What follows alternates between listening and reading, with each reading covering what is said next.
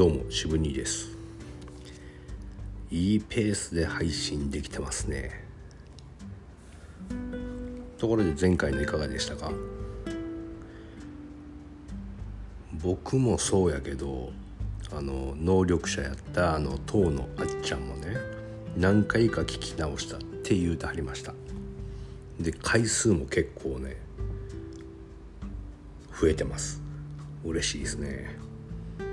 でその中で何回も聞くことによって気づいたこと分かったこと感じたことがたくさんあってまあ、俗に言う気づきってやつですよ。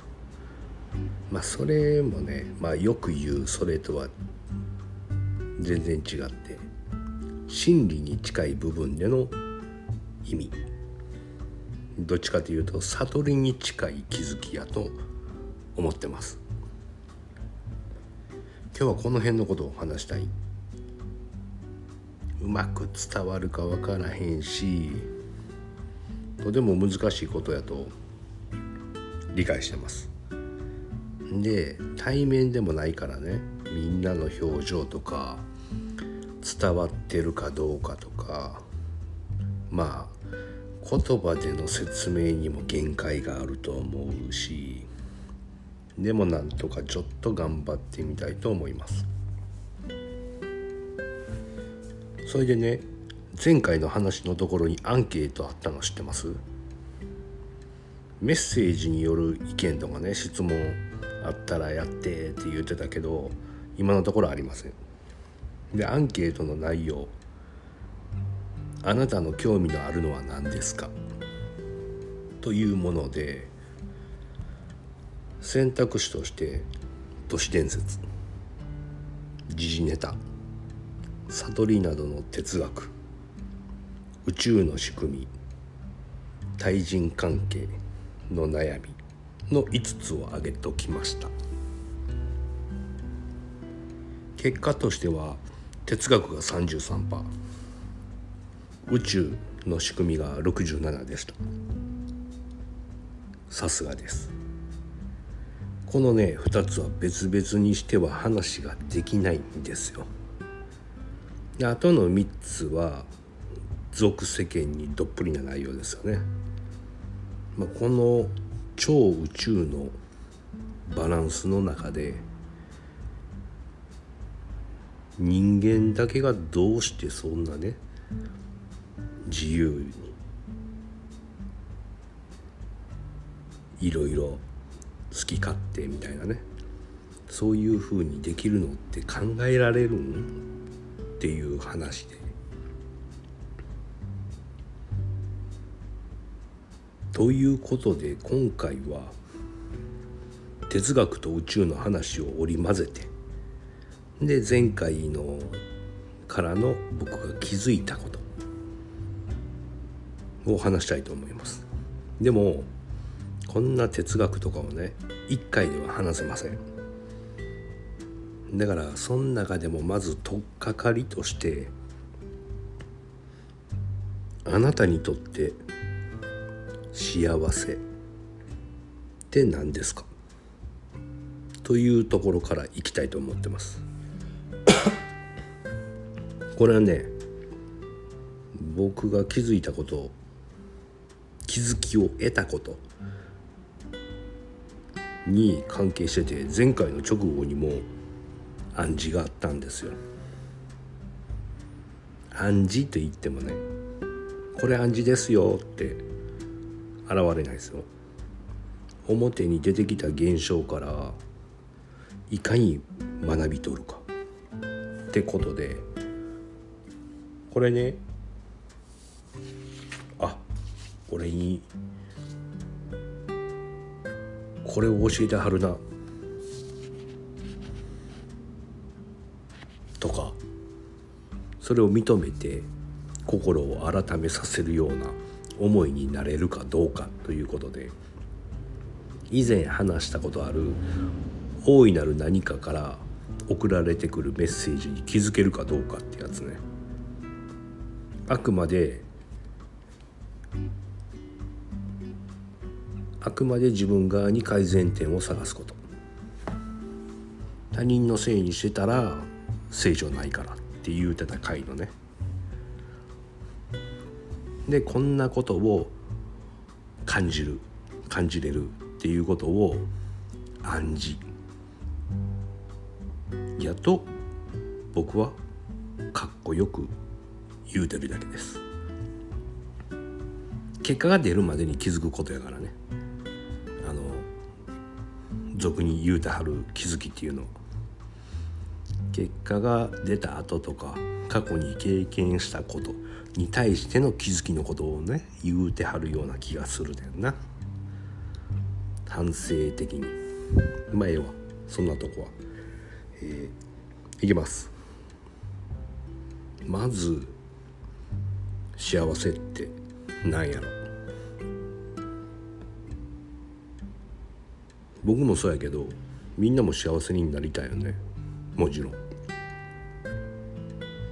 人それぞれ幸せの形は違うやろうけど例えば経済的に余裕になりたい。もっとお金があったら。理想のパートナーと出会えたら。やりがいのある仕事に就けたら。あれが改善できたなら。果ては悟りが開けたらとかねいろいろあるよね。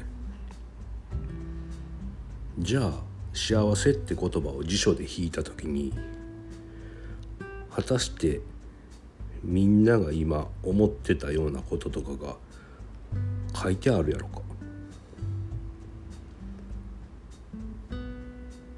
幸せとはお金があること。理想のパートナーがいることである。やりがいのある仕事に就けること。あるいは悟りを開くことである。って書かれてると思いますか？うん。なんて書いてあんのかは分からへんけどそう書いてないことだけは確実やんね。そうやんね。はっきり分かるやん。でもそこに幸せがあるだとかそう思ってたり本当にそれで悩んでしまって心を病んでしまったりしてる人も実際に多くいるかもしれません。幸せって何？って聞いても状況のことばっかり答えたり今みたいなね。人それぞれ違いますよね。とか思うのがごくごく自然やと思うし。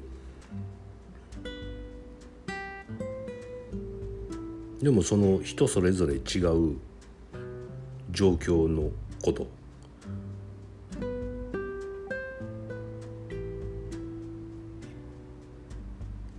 は本質的な幸せって何ですか？の答えにはなってないんですよね。じゃあ何て書いてあるのか。1満たされていること。2不平や不満がないこと。なんやって。で不親切な辞書には幸福のこととか不幸じゃないこととか書いてたりするけどね。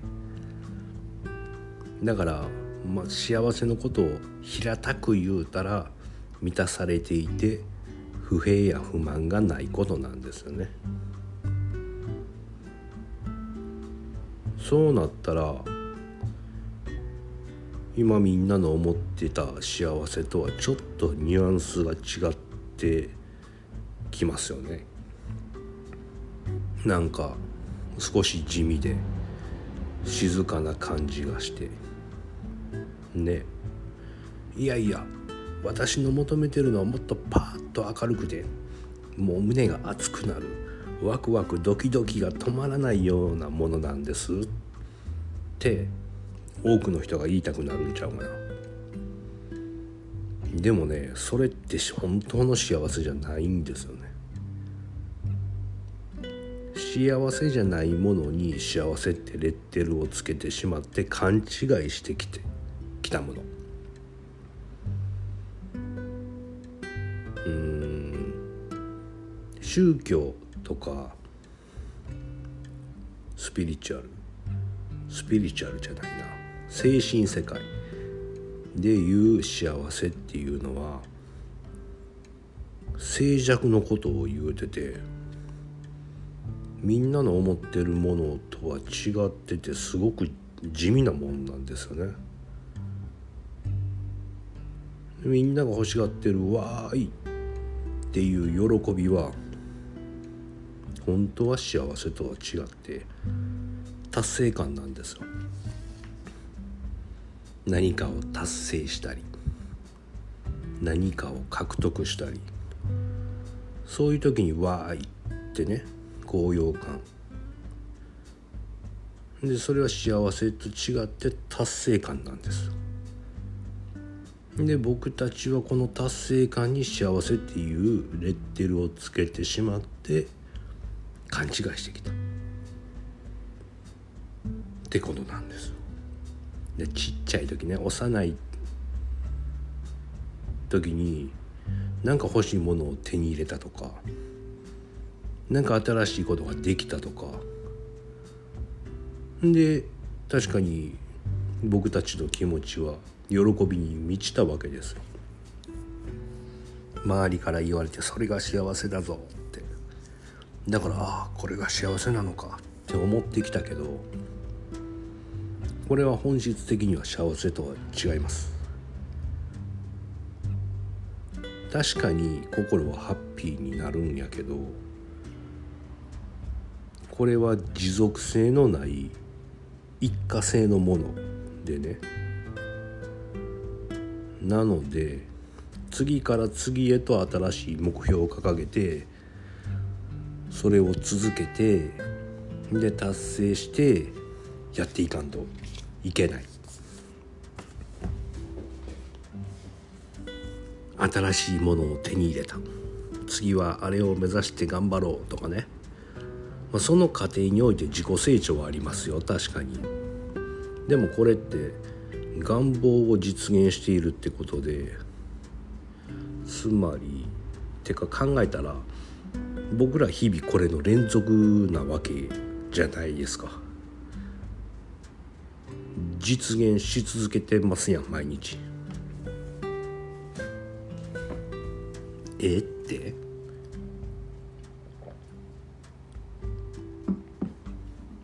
いやトイレしたくて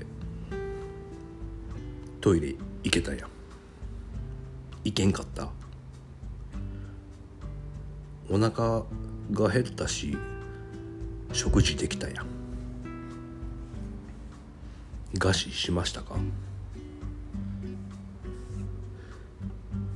いやいやそういうことじゃなくてさもっと大きなこと。って言うかもしれん。じゃあその違いは何なのかっっていうとここからちょっとむずい。僕らが達成感としての喜びが起こるには前提条件が必要ででそれが何かっていうと実現可能か不可能かそれがわからないというね。不明瞭性が必要なわけですよ。でそれが叶ったらわーい。って嬉しくなるわけですよ。もうトイレに行って用を足すってできるって思ってることは別に叶っても達成感は得られない。だってできるって思ってるやん。でも思い出して。これが当たり前じゃなかった時子供が初めて自分一人でトイレができた時って超感動したよ「しできた」言うとったやん。たまに失敗もしおるけど。だからできるかできひんか分からんかったから達成感があるわけで。また別で言うたらね。トイレの話ばっかりやけど。みんな世代的にどうか分からんけどさ。昔はポットン便所やったや。んでそれが水栓になって匂いもしない。うわやった。ってなったよね。で次はそれが和式から洋式になった。うわしゃがまんでいやめっちゃ楽やん。うわやった。ってで次はウォシュレットがついたらうわ何これって一回一回になってきたでしょ。毎回少しの喜びがあったや。で今度はそれが慣れてくるわけで。えー、ここのトイレウォシュレットないやん。だとか。え和式しかないの。とか逆に今度は不平不満というか満たされなさの方が生まれてきてしまう感覚になってしまったりして。でそんな風に僕らの感覚も変わっていってしまうわけです。もっと言うたら例えばめっちゃ歯が痛くてご飯も噛めない寝ることもできない痛くて深夜に救急行こうかとか思ったりね。痛いとこにクローブ詰めてもとか。そんな歯痛が治った時にはあこんなに普通にご飯が噛めるんやって感動したりなんなら痛くなる前の普段の当たり前のことを忘れてたりしてあそんな当たり前が幸せやなとかね思えたりすんのも痛みがあったからこそ気づけたりとかこれも感覚が変わってしまったっていうね。部分の一つやと思うし。じゃあ人生振り返ってみましょう。私たちがお母さんから生まれてきた時にその時って全てが叶うか叶わないかの不明瞭さ。それに溢れてたわけやん。寝返りでさえ捕まり立ちでさえハイハイもできるか分からへん。やっぱ初めての達成で喜びがすごくあったやろ。なんやらドヤ顔なんかもしたしたかもしれん。でもそんな頃から体も成長して知恵もついて考えることもできるようになっていって未経験なことが減っていったよね。達成感を得るのも慣れていくわけじゃないですか。なんなら消えていったりもしてしまったわけですよ。だから今僕たちがやっていることといえば例えば A ということを目指して達成するとそれと同時にかそれの少し前に次の B という目標を掲げて達成感を得る。ということをね継続しているに過ぎない。ってことに気がついたんですよ。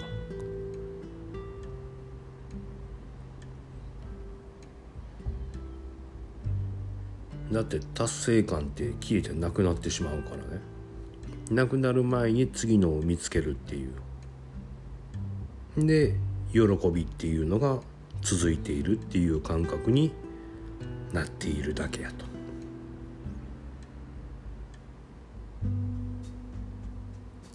これってずっと右肩上がりでどんどんどんどん登っていきで以前のことはもうできることに変わっていってそこに達成感は得られなくなっていくやん。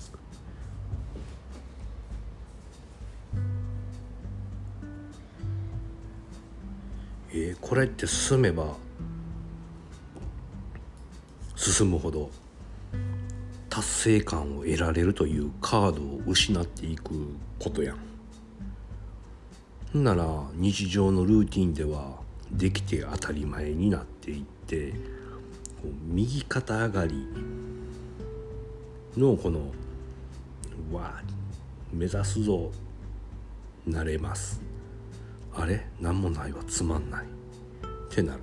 でまた何か新しいことを探して目指して達成感。やったでまた平坦でつまんない。坂道やったのが階段風になるやん。確かにそこで成長もするよ。で次のことが目指せることわけなんやけどでもその次の段差が低かったらそんなに達成感もなくてしょぼいなって今度なるやん。で段差が高ければ高いほど喜びも強くてね達成感も大きいこれをねずっと繰り返しやっていくともうみんなもそうやけどある種中毒になってしまってると思うのよ。でこのくらいの喜びよりもっと大きな喜びを欲しがるようになっていくわけですよ。そうしますとね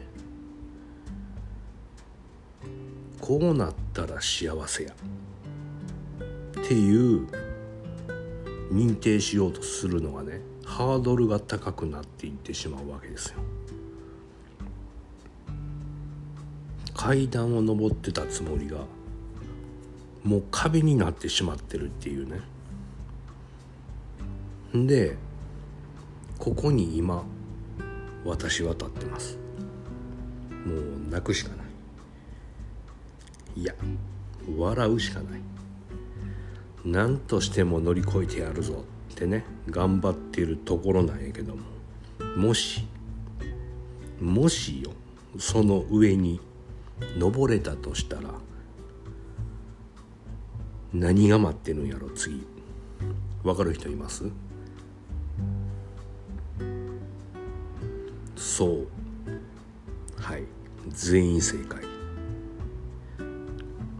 やっぱ泣こうか。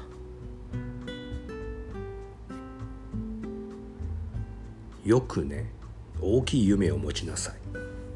と言うけどこれってより不可能なことを目指しなさい。ってことやないですか。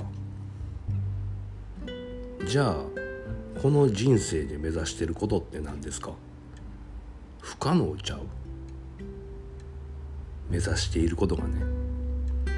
2つ3つ頑張って超えて喜びも得て成長したけどだんだんだんだん疲れてきて苦しくなってきてやっぱもう一回壁やったん階段に戻そうかな。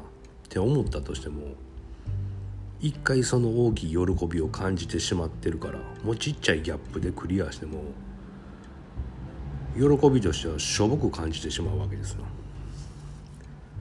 これを年を重ねていくと体力的にも辛くてね自分の限界値っていうのも知っていくわけですよ。ああここまでかと。じゃあその先は3つに分かります。燃え尽きタイプ。ここまでめっちゃやってきたけどもうこれ以上ないやろ。とね。でそこからものすごい虚無感を味わう。毎日になる。2つ。違和感に気づくタイプ。あれ？今まで追いかけてきたのって本当の幸せじゃなかったんじゃないかって。本当の幸せってもっと別なところにあるんじゃないの？だって今までいっぱい達成してきたけどいまだに満たされてないんやもん。じゃあ求め方や目指す方向間違えたんかもしれんなっていう。探求に入るタイプ。3つ。今までのあの壁も階段も知ってるし味わってきた。けれどこれからは少しでいいしもうちょっとずつでいいから登っていきましょう。ばあさんや庭に花が咲いたぞよ。本にねお父さんみたいなね。穏やかな。でまたねおばあちゃんになったけどエアロビを始めたりとか手芸を始めたりとかね。そんなんもこのタイプ。これね今まで話してきたことを幸せやと言っちゃうと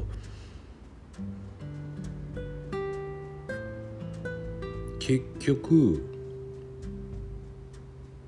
状況の変化によるギャップの話だけじゃない？持ってなかったとこから持っている。できなかったことからできることに。このギャップがないと達成感を感じられないし。もしこれを幸せというならば先に不幸を味わってるんちゃう？そうじゃないと得られないことになるやん。わかります？ここ。だってそうやまず自分とか状況に問題を作り上げないとクリアすることが現れないやまあ、決してこれが悪いことはないんやけどやっぱりこれだけになってしまうと次の目標がない時がねものすごく虚しい。で時間になってしまう。つまんない。でねここに人生費やしてしまうのが一番もったいないよなって思ったんですよ。だから本質的な幸せを知っておいてその上に達成感の階段がある方がいいんちゃうのってこと。じゃあここから幸せの話。辞書によると満たされていて不平や不満のないこと。じゃあ不幸はどうなる？満たされず不平不満があることになるよね。で今まではこれを達成感と喜びに勘違いしてるよっていう話をしてきました。じゃあ満たされていて不平不満が出ないってどういうことですか？考えてみてください。ここのとこ。ここのとこ大事です。シンキングタイム。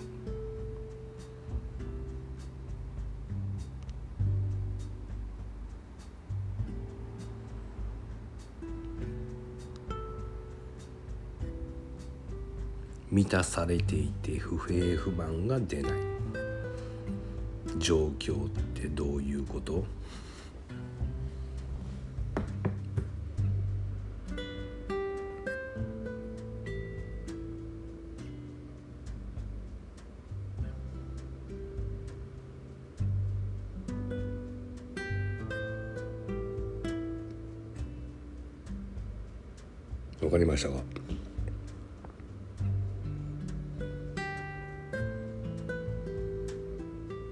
正解。正解は今のこれでいいんだ。と言えてる時。でしょ？逆に不平不満のある人ってこのままじゃダメだ。の状態やん子供の遊びみたい聞こえるけど違うよ。樽を知る。よく言うけど難しいですやうん。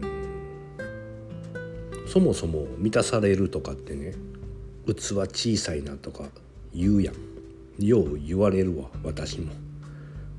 でもねこれ何かボールとかの入れ物を持っているとかそれが心にあるってことじゃなくて多分みんなイメージしてるのがボールみたいなね。そんなもんがあって水をタプタプに入れて満たされているとかそこにお金地位名誉車とか恋人とかを入れていっぱいになるとかね思ってるけどそうじゃないね。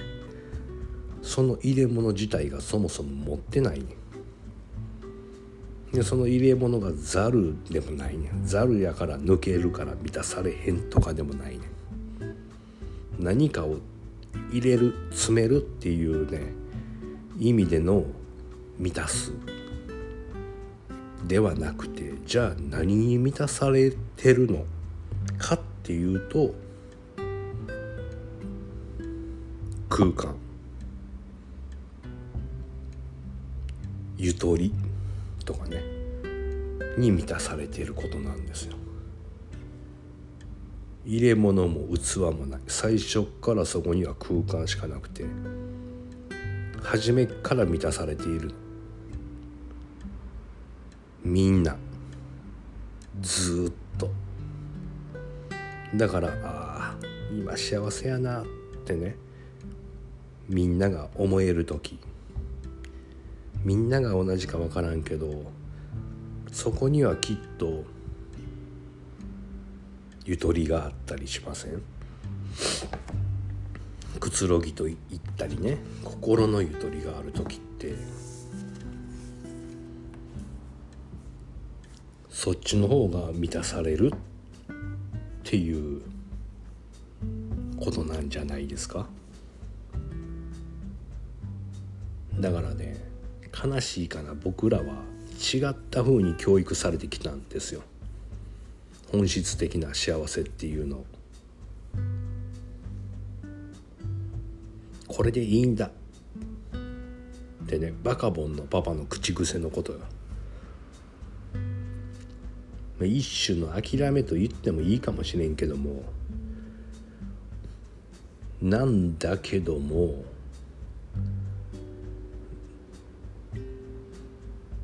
どちらかというとねもうこの状態でいてはならないっていう教育を受けてきたよね。何かを得ても達成してもそこに甘んじててはいけないんだっていうふうにね。そういうふうに逆に教えられてきた。むしろ不幸を抱えて生きろっていうことをね問題を見つけ出して改善しこのままじゃダメだぞとねでその先にある本当の自分を見つけなさいっていうふうに教えられてきたわけですよ。でその際に、まあ、人格形成とか前に話したあの病の元になったりするんちゃうよね。でこれを踏まえて。というか一旦ちょっと落ち着いて考えてみたら自分の自我自我ってよく言うね。自我って一体何なのか。っていうのを突き詰めたら難しいけどめちゃめちゃ長くなるからまあ自我が何をしてるかって言ったらこれしかしとらへんわけですよ。このままじゃいけないこのままじゃいけないって繰り返し言うてるのが自我。具体的なことは何にも言いません。自我は。ただダメだ。としかね。でそしたら次に思考が何がダメなのかって考え出すの。だから本質的にずっとあんのがそれでいいんだってことでそれが真の本当の幸せ。っていうこと。逆にどんなに環境が整っててもこのままじゃダメだダメだって言ってたら不幸なんですよ。果たして自分がダメなのかあの人がダメなのかどういう点のか。世の中の社会世の中とか社会のシステムがダメやって言ってんのか。そういった思いを一つでも持っていることが不幸なんです。だから私もまだまだね不幸なんですよ。ジャッジしちゃったりしてるもん。でこう考えてみるとね面白いです。自分をね分析するの。そうや。イーロン・マスクとかねビル・ゲイツのことを思ってみてください。今までねめっちゃ頑張ってきていろいろ達成してきはったやん。ほんでもう使い切れないくらいお金があってさ買えないものなんか何もないやん。土地も家も車も全部ね。でも次の達成感を得るためにはさ何したらいいの？もうあんま残ってないやろ。イーロンにしたら宇宙へ行く月へ行くや火星へ移住やん。もうそのレベルしかないわけやん。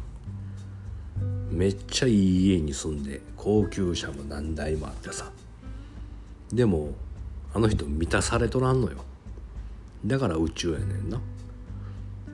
つまり不幸やねん。本質的には。ビル・ゲイツにしたらね同じように何でも手に入る環境よ。でも彼はね先に俺の言わんとすることに気づいたんかもしれんって思ってね。あもうこれ以上追いかけても苦しいだけやわと。もうその先には虚しさだけしかないしもう満たされることなんかないわってね悟ったんかもしれん。だから日本の長野県でね静かに別荘で暮らしてることがね今を生きるって部分で一番大事なんちゃうかってね気づきょったんかもしれんええとこでもないやん町の便利なとこでもなく静寂の信州ですやん別荘自体の。ってねもしかしたらねってこんなん考えたらなくもないんちゃうとか思わへん中には怒る人もおるかもしれんね。こんなん言ったら。ほんでまた奥さんのメリンダは「あんた何眠たいこと言うてんの？まだまだお金が必要よ。私は世界一の女王になるのよ。もうあんたみたいなふぬけとはさよなら。で離婚ね。ありうるんちゃう？これ。思んない？それそう考えたりしてならみんなが言うてる陰謀論もね。まあそこまでお金のある人何でも買える。買えないものがないっていう人たちがそんな僕ら一般庶民が言うほどねまだもっとお金なんか欲しいって執着するもんかね。どうせなら健康とかさ若さとかまあそれすらも虚しいことに気づくと思うけどね。まあビル・ゲイツは多分宇宙システムを知ってるはずやし心入れた入れ替えたんかもしれんね。でまたね昔の生活レベルに落とすとかそんなんてね難しいよ。一番できひんよね人間って。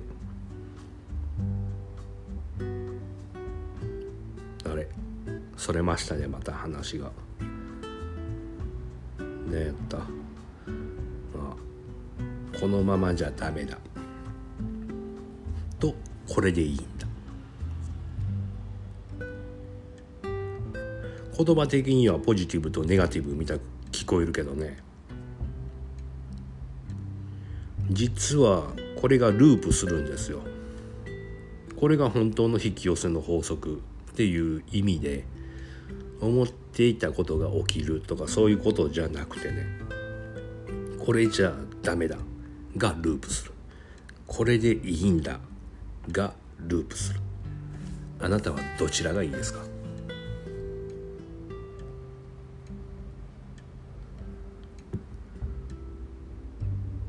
私はあるがままを受け入れる。ってこと。難しくね聞こえるけど一瞬でできる。状況が悪くてうろたえたりねするけれどもうろたえていていいんだって。これが本質的にはポジティブじゃないか？要はね肯定しているか否定しているかってこと。ちゃうの？喜びで言うと喜んでいいんだ。はポジティブ。喜んではいけない。はネガティブ。悲しみで言うと悲しみって言葉がネガティブなんじゃなくて悲しんでいいんだがポジティブで悲しんでいたらいけないがネガティブ。になるわけですよ。なしてたら悲しみが苦しみになっちゃう。だから究極のところを言うとねここがね前回聞いて私の気づきの部分いかに許せるかどれだけのことを許せるの？あなたは。ってねずっと見られてるんですよ。神様というか自分というか太陽とか月とか大日如来さんとか。自分が許せない。いやあの人を許せない。いやこの状況がこの環境が許せないってねやってるわけいつも僕らは。んで次々とこれでもかこれならどうだって許せないことが目の前に起こされる起き続けるの。まあ、これは自分が起こしてるんやけど厳密には。その辺はまた今度話そうかなその許せないっていう思いで汚れてしまうね。で汚れがついてこう愛というかそのインスピレーションとか光がね自分に届かないようにしてしまってて自分で自分を苦しめてしまってる。でそれで困るのは自分自身なんだから早くそれを水に流して許してしまいなさい。っていうことがふわって浮かんだ。でもそれをね僕たちは消したがらないんですよ。むしろね許せない許せない許せない。ってもう貼り付けて。でそれをあいつが謝るまでは。あるいは自分自身を許せるようになるには何らかの条件が必要だ。その条件が成就しない限り私はこの記憶を手放さない。っていう生き方をしてるんで別にそれでも構わへんねんけどさそれで辛いのはあなた自身なんだよってこと。だからキリスト教では許さない限り天の国には入れない。って言ってんのよ。じゃあなんで日々許せないことばっかり探してんの？っていうと正義の味方になった気になれんのよね。相手を悪くしたらさこっちが正義だっていう優位性が得られるよロシアから見たウクライナ。ウクライナから見たロシアの時もお互いね汚れだらけやねでみんな毎日お風呂入るけど体の赤は落とすけど心の赤はいつ落としましたかっていうみそぎね。で赤を落として無垢になる。純粋無垢子供ってそうやん。陰謀論言うとる子供おらへんやん。私もやっとこそこに近づいてきたんかもしれません。でねここからは内緒なんやけど神さんの話ね。言うても私の神さんね。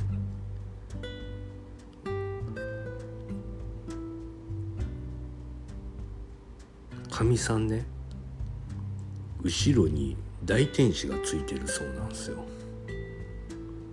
ミカエルなのかスサノオなのか知らんけどまあそのレベルなんやろね。でめちゃくちゃ強くて怖いねんその次元の人は。大きな愛もあるけど。であっちの世界ってね何でもイメージが叶うね欲しいもの行きたいところしたいこと。だからねつまらんのやろね。面白くないね。だからみんな現世に苦労を楽しみに来てるわけですよ。みんな。でそのレベルがさやっぱ半端ないわけよ。大天使やったから。やからね。で樽を知るなんてもう通じひんねん。でまた味わいたい苦労の度合いがさもうメリンダを超えんちゃうかなってね。内緒ですよこれ。聞いてはなへんからええけど。私のポッドキャストを。でも私はゲイツみたいには無理なわけよ。なるのがね。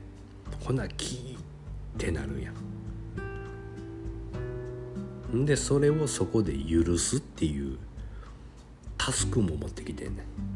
でそれを最終的にクリアして元に帰らはるんやろうなっていうね。まあその辺はもうほんま老後になるんですね。でも許すことを老後にしたら苦しみ続けることになるからもうそれは今すぐ許そうって。あいつが謝ったらじゃなくてね自分から自分だけで許そうっていう。神さんが俺を許すかどうかはもうあっちの話やしあっちのガン乗り越えるノルマや。日本人ってね許すの得意ですよだからこれをね世界に教えるのが日本人の役なんやろな。だからそのために私はまだまだね崖のような壁を登っていきますよ。でその過程ではやっぱり前回言ってたみたいにね絵本とか本を出版したい。な。もう内容はねもうできてイメージはあんねん。ただどういう文章とかにしてね説明するかとか。まあ小さな宇宙人アミってね多くの人知ってると思うけどあんな話も真理やしでそこにプラスして私たちの魂とか神様とかの話もね織り交ぜて作るっていうねその辺のねイメージはねできてるんですよ。絵も描かなあかんしな漫画も。その辺がやらなあかんな。であと他にもお店の方。ちょっと外にね新しくスペースを作ってアウトドアスタイルで面白いことするから。こちらも交互期待。こっちは夏までにやります。ということで長くなりましたが前回のアンケートもしてな。ほんで今回もアンケートをつけとくんでそっちにも投票をお願いしたいです。ということで今回は以上です。ありがとうございます。